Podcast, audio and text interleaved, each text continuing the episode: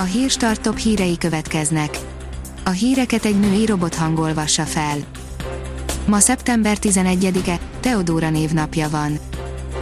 A 24.20 szerint több száz kilométert utazó mentősök tesztelnek olvasom koronavírus fertőzésének és tesztelésének történetéből kirajzolódik, milyen problémákkal küzd a népegészségügyi rendszer a második hullámban, a mentők túlterhelve rohangálnak, a rendőrök küzdenek a kontaktkutatás és a hatósági karantén ellenőrzésnek extra feladataival, a járványügy pedig köddé vált.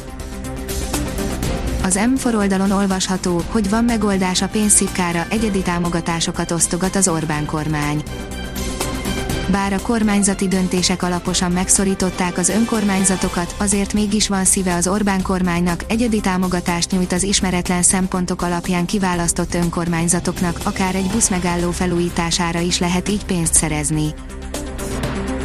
Az Index szerint magyar kutató dolgozta ki a világ első állatkínzás ellenes büntetőjogi indexét szigorítás helyett a jelenlegi törvények következetesebb betartása jelenthetné a megoldást az egyre megdöbbentőbb állatkínzási ügyek esetében.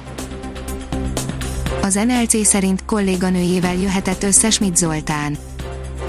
Fotóik leplezték le Schmidt Zoltánt és kolléganőjét, Ágoston Katalint, akik úgy tűnik együtt töltötték a karantén idejét, ezért költözhetett Spanyolországba Judit a gyerekekkel.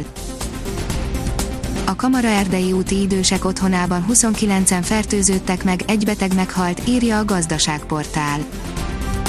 A Kamara Erdei úti idősek otthonában 29-en fertőződtek meg koronavírussal, egy gondozott a kórházba szállítása után meghalt, közölte a főpolgármesteri hivatal csütörtök este az MTI-vel, az 572 lakó közül 25 ember, a mintegy 300 dolgozó közül négy esetében mutatták ki a koronavírus fertőzést az intézményben végzett tesztelések során.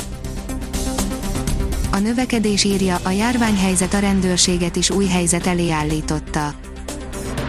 Már több mint 41 ezer távellenőrzést hajtott végre a rendőrség a házi karanténrendszer nevű mobil applikációval, tudta meg a növekedés.hu. Az Infosztárt írja, idegenvezetők, óriási pazarlás megy a magyar turizmusban állami segítséget kérnek a túléléshez, mondta az Inforádiónak a Magyar Idegenvezetők Egyesületének elnöke, arra is kitérve egyre többen hagyják el a pályát. A házi patika szerint koronavírus a súlyos betegeken ez segíthet. Kimutathatóan javítja a súlyos állapotban lévő COVID-19 betegek túlélési esélyeit a kortikoszteroidok alkalmazása a kezelés során, derült ki egy az Egészségügyi Világszervezet által a közelmúltban publikált tanulmányból. A portfólió oldalon olvasható, hogy perceken belül megszólal Orbán Viktor a magyar járványhelyzetről. Szokásos péntek reggeli rádióinterjúját adja fél nyolc után a miniszterelnök a Kossuth Rádióban, a beszélgetés fókuszában vélhetően az egyre erőteljesebben terjedő koronavírus járvány és az azzal kapcsolatos kormányzati intézkedések lesznek. Az Eurosport oldalon olvasható, hogy Osaka és a Williams legyőző Azarenka játszák a női döntőt a US Open-en. Mindketten egy komoly háromszetest nyertek meg az elődöntőben. Semmi sem rontja el a napfényes jó időt, írja a kiderül. Folytatódik a meleg, száraz napok sora, a hétvégén akár 32 fokot is mérhetünk, nagy területen hőségre kell számítani, a jelenlegi adatok szerint jelentős lehűlés a jövő hétvégén érkezhet.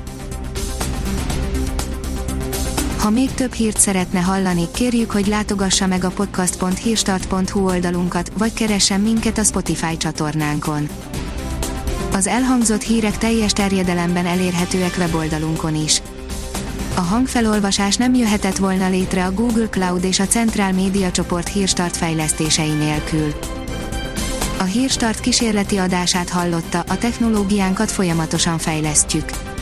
Ha tetszett a hírblokkunk, kérjük, hogy ossza meg ismerőseivel, vagy értékelje közösségi csatornáinkon. Visszajelzése fontos számunkra. Köszönjük, hogy minket hallgatott!